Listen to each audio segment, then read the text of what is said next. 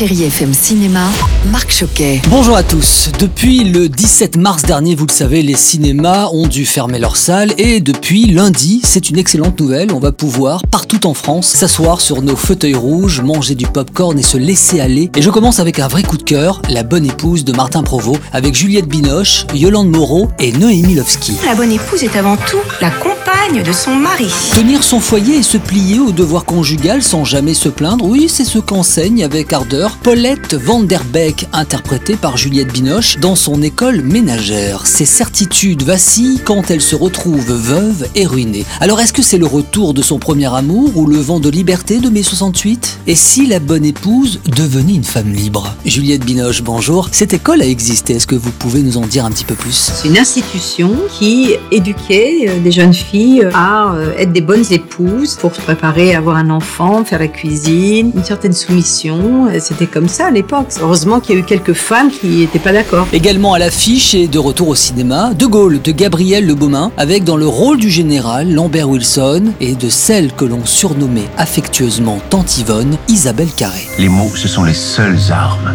qui me restent. Si ce film raconte une partie de la vie importante du général, il met aussi en lumière la magnifique histoire d'amour entre Charles et Yvonne Et puis je voulais terminer avec un film d'animation coréen remarquable, Nous les chiens, un dessin animé dans lequel les réalisateurs nous posent une question, à savoir ce qui arrive aux chiens abandonnés par leur maître, tout en réussissant à mettre de la poésie dans ce triste scénario. Mon maître m'a dit de ne pas bouger d'ici.